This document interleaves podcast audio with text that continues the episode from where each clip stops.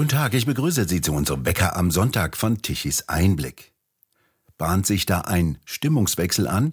Mit Boris Pistorius ist nach vielen politischen Unglücksfällen wieder jemand auf den Stuhl des Verteidigungsministeriums gerückt, der immerhin mal einen Grundwehrdienst absolviert hat und sich für eine starke Bundeswehr ausspricht. Und jetzt hat er gesagt, es müsse einen Mentalitätswechsel in der Gesellschaft geben und wörtlich, wir müssen kriegstüchtig werden, wir müssen wehrhaft sein. Sehr ungewöhnliche Worte in der derzeitigen politischen Landschaft. Mario Turnes, Tichys Einblick-Korrespondent in Berlin. Was denken denn Sie, wenn ein Verteidigungsminister heute sagt, Deutschland sei nicht wehrhaft und nicht kriegstüchtig? Solche Töne sind ja wieder ziemlich neu, nachdem Schießgewehre, Panzer und anderes Kriegsgerät als hässlich galten. Panzer sollten immerhin Schwangeren gerecht sein, erinnern wir uns. Und jetzt schreiben Sie, das Land der Lauchs, Warmduscher und Memmen soll wehrtüchtig werden. Wenn der Verteidigungsminister das sagt, ist es natürlich wirklich erstmal dramatisch, weil er ist der Verteidigungsminister und er ist für die Bundeswehr zuständig. Und wenn er nicht mal in die Bundeswehr glaubt, wer soll es denn dann noch tun? Aber inhaltlich hat er natürlich recht. Äh, wir sind nicht wehrtüchtig, wir sind nicht wehrhaft, wir sind nicht kriegstüchtig. Das ist eine dramatische Situation und in der Tat richtig beschrieben vom Verteidigungsminister. Woher kommt denn jetzt der Haltungsumschwung? Wir erinnern uns ja noch, dass unter einer früheren Verteidigungsministerin nur Panzer dann als gut galten, wenn sie auch Schwangeren gerecht war. Kriegstüchtig war da ja gar nichts. Das ist in der Tat richtig. Wir haben in den letzten 20 Jahren zu viel an der Bundeswehr gespart. Das waren unterschiedliche Regierungen. Das ging mit Rot-Grün los. Da war die CDU, da waren die CSU, da waren die FDP und vor allem aber auch die SPD natürlich auch immer dran beteiligt. Und dann sind natürlich die falschen Schwerpunkte gesetzt worden. Das Bittere ist, mittlerweile wissen wir, wir sind nicht wehrtüchtig. Boris Pistorius sagt das und was passiert? Die Bundeswehr spart am Essen rum. Ja, wir lesen ja, dass das Fleisch aus den Kantinen der Bundeswehr verbannt werden soll. Was bedeutet denn das für einen Soldaten, der dann womöglich mit 40 Kilogramm Gepäck Soja und Tofu unterstützt durchs Gelände rennen soll? Das ist natürlich, Sie haben das Beispiel selber genannt äh, von der äh, Verteidigungsministerin von der Leyen, die Panzer nicht eingesetzt hat, weil die nicht schwangerengerecht waren. Jetzt wird das Essen der Soldaten zusammengestrichen, Rindfleisch wird von der Karte genommen, Lammfleisch wird von der Karte genommen, aber auch frisches Obst, frisches Obst wird von der Karte genommen. Zum einen mit der Argumentation, es sei zu teuer, mit der anderen Argumentation, es habe zu viele negative Folgen für den Klimawandel beide Argumentationen, welche jetzt auch immer davon die richtige ist, beide Argumentationen sind ein Schlag ins Gesicht von Soldaten. Ich will Soldaten, die für mich bereit sind, zur Not in Krisengebiete äh, zu fliegen, die für mich äh, bereit sind, Krieg zu führen. Und dann sage ich denen, ja, beim Essen spare ich bei dir. Und ich sage, Kriegsführung ist wichtig und der Kriegsminister sagt, wir müssen kriegstüchtig werden, Verteidigungsminister heißt er immer noch, aber sagt, wir sollen kriegstüchtig werden. Aber dann muss man natürlich sagen, Lammfleisch, das ist nicht gut fürs Klima. Du isst jetzt bitte mal Sojasprossen, äh, damit nicht nur das Land kriegstüchtig ist, sondern auch noch die Klimabilanz gut ist. Also hallo, was soll denn das? Das Wort kriegstüchtig hat mich auch extrem gestört, als das Pistorius gesagt hat. Das ist ja ein Begriff, der Fehler am Platz ist. Ja, der, der Versprecher des Kriegsministers, das war jetzt auch keine rhetorische Spitze, der Versprecher ist mir jetzt tatsächlich äh, äh, per Freud unterlaufen. Wenn Pistorius sagt, wir müssen wehrhaft werden, da bin ich vollkommen bei ihm. Ein Land muss sich verteidigen können und das hat Deutschland in den letzten Jahren sträflich vernachlässigt. Kriegstüchtig sollten wir nicht werden. Ich will keine deutsche Armee die wieder in andere Länder einmarschiert. Ich bin sehr stolz, zu einer Armee gehört zu haben, die nur dafür da war, die eigene Heimat zu schützen. Diese Armee habe ich sehr gerne gedient. Bei einer Armee, die da ist, um in Afrika in Ländern einzumarschieren, um in Osteuropa in Länder einzumarschieren, auch wenn die Gründe dann vor der Hand gut sein möchten, so eine Armee möchte ich eigentlich nicht. Was muss ich denn bei der Bundeswehr überhaupt ändern? Naja, das allererste, was Boris Pistorius tatsächlich machen muss, ist natürlich, dass er die Ausrüstungsmängel, die unter äh, Ursula von der Leyen sich eingeschlichen haben, das muss er äh, aufholen, das muss er umrüsten. Damit hat er angefangen. Da wünscht man sich, dass das schneller geht, äh, aber bei dem Schaden, den Minister wie Kramp-Karrenbauer und von der Leyen hinterlassen haben, dauert es offensichtlich ein bisschen länger, das aufzuholen. Ich habe das selber in meiner Zeit erlebt als Soldat. Wenn wir mit dem Gewehr G3 geschossen haben, hat, hat das nie genau getroffen. Man musste da immer vorher wissen, dass es um einige Millimeter nach links oder rechts geht und musste beim Zielen entsprechend korrigieren. Nur mit den Gewehren, die Ursula von der Leyen bestellt hat, wenn sie da einen russischen Soldaten treffen wollen, müssen sie auf einen französischen Soldaten zielen. Was hat sich denn dafür ein Denken im Verteidigungsministerium breit gemacht? Das unterscheidet sich ja massiv von dem vor 40, 50 Jahren. Also in der Tat, äh, wir haben zwei große Epochen. Wir haben die Epoche zwischen 1955 und 1990, in der die Bundeswehr dafür da war, das Land zu verteidigen. Und seit den, seit den frühen 90er Jahren haben wir die Tendenz, die Bundeswehr ins Ausland zu schicken. Und wir haben ehrlich gesagt die Diskussion verlogen geführt, wenn wir die Bundeswehr ins Ausland geschickt haben. Minister Gutenberg hat seinerzeit einen Skandal ausgelöst, als er die Militäreinsätze Kriege nannte. Das gab einen Riesenskandal. Und Bundespräsident Köhler musste zurücktreten, nachdem er gesagt, zugegeben hat, dass die Militäreinsätze da sind, um deutsche Handelswege abzusichern und äh, klar Dafür musste der zurücktreten und wir haben das alles nicht offen beim Namen genannt. Wir haben davon geredet, wir würden die Freiheit am Hindukusch verteidigen. Wir haben halt auch wirtschaftliche Interessen am Hindukusch verteidigt. Bis jetzt waren das immer nur kleine Kommandoeinheiten mit wenig hunderten Soldaten. Wenn jetzt der Verteidigungsminister von, von Kriegstüchtigkeit redet, vor diesem Kontext für was wir alles die Armee ins Ausland schicken und dass wir noch nicht mal offen drüber reden, da kann einem schon ein bisschen flau im Magen werden. Was sagt denn das über eine Gesellschaft aus, in der nicht offen geredet wird über welche Interessen hat ein Land, sondern über eine werteorientierte Politik geredet wird? Das ist ein Problem, das wir in vielen anderen Feldern auch haben. Wir sind ein kommunikativ gestörtes Land wir reden nicht mehr offen und ehrlich über Dinge. Ich will jetzt keinen allzu langen Ausflug in die Migrationspolitik machen, aber wenn Sie natürlich sehen, über was wir alles in den letzten Jahren beim Thema Einwanderung geredet haben, die Einwanderung äh, verfolge humane Zwecke, die Einwanderung versöhne uns mit unserer Geschichte, die Einwanderung bringe Arbeitskräfte und alles, das waren alles Sprechblasen, die sich in der Gegenwart als falsch herausstellen. Und um den Bogen zurück zum Militär zu bekommen, wir haben da alle möglichen Diskussionen geführt, vom schwangerschaftsgerechten Panzer bis zum klimagerechten Speiseplan in der Bundeswehrkantine. Aber wir haben über die wichtigen Fragen, wozu brauchen wir eine Armee, wozu wollen wir eine Armee und wofür setzen wir eine Armee ein, über diese Fragen haben wir nicht offen diskutiert und das rächt sich bitterböse.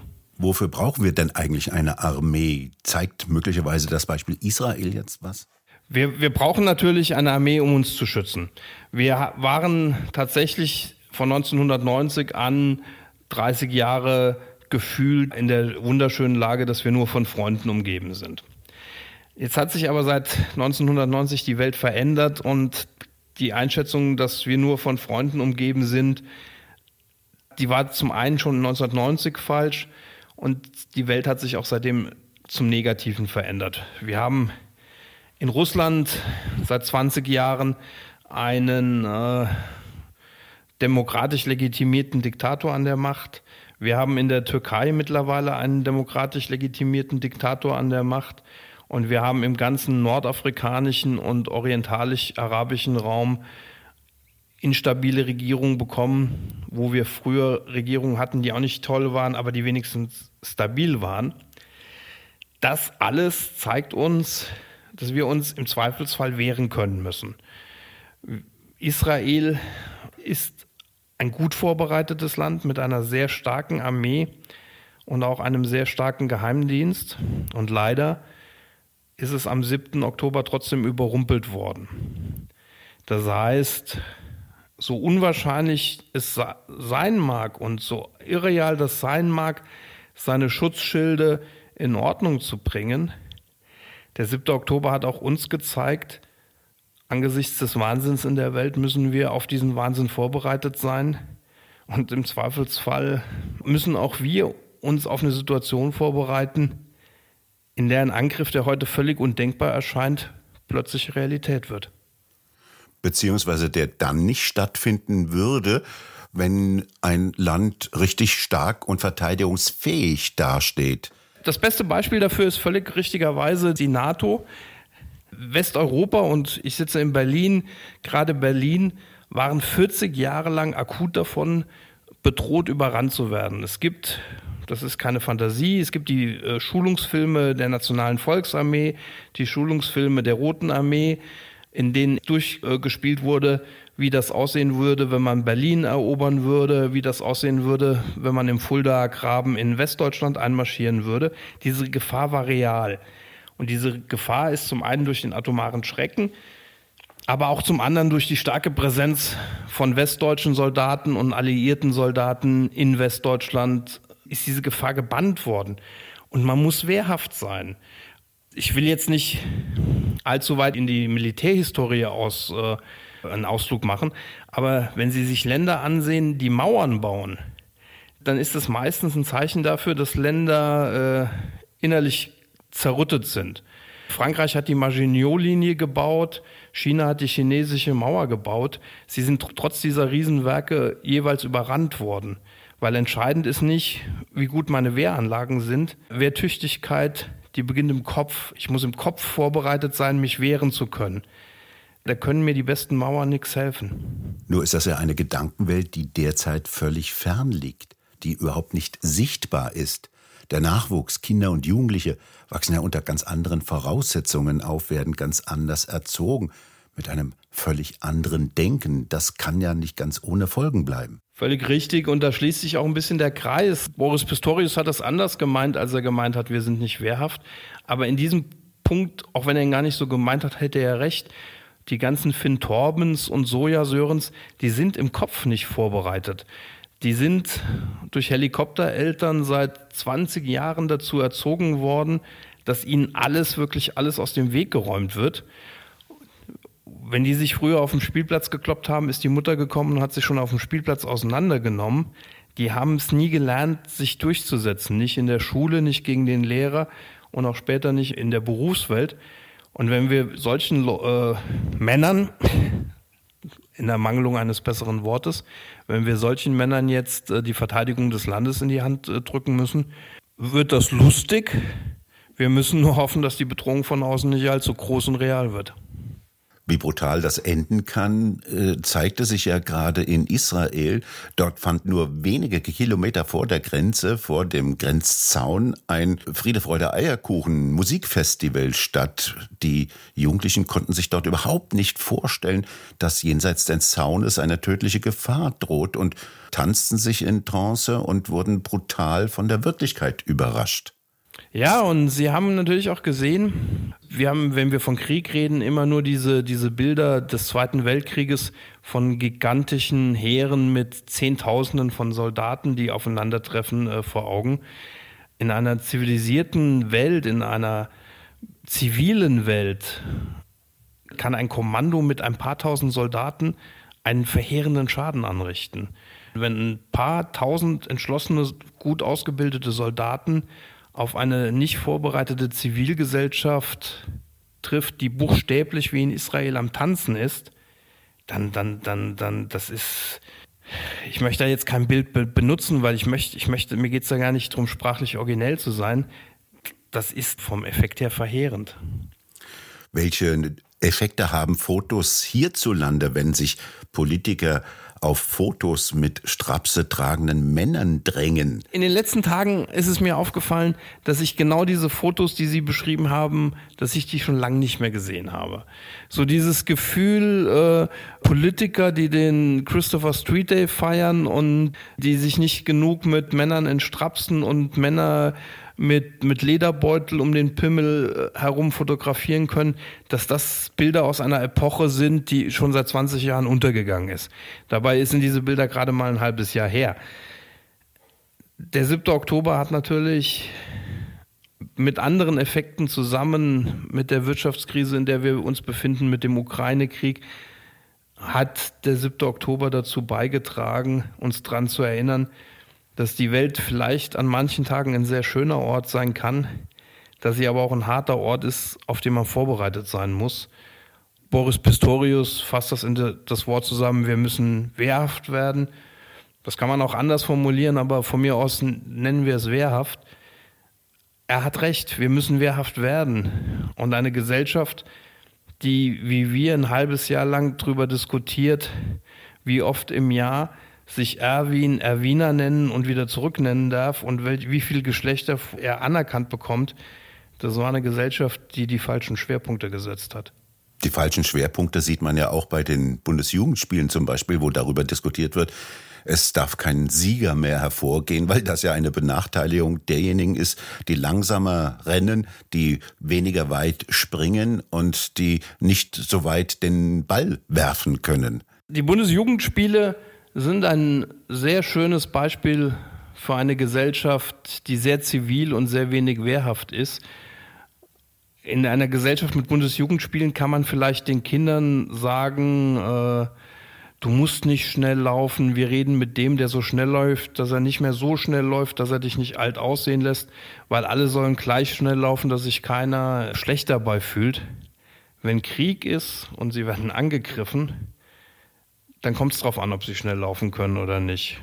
Und das Leben kennt dann keine Gnade mehr, wenn sie es nicht können. Gerade hier in Berlin äh, erleben Sie das jeden Tag auf dem Bürgersteig.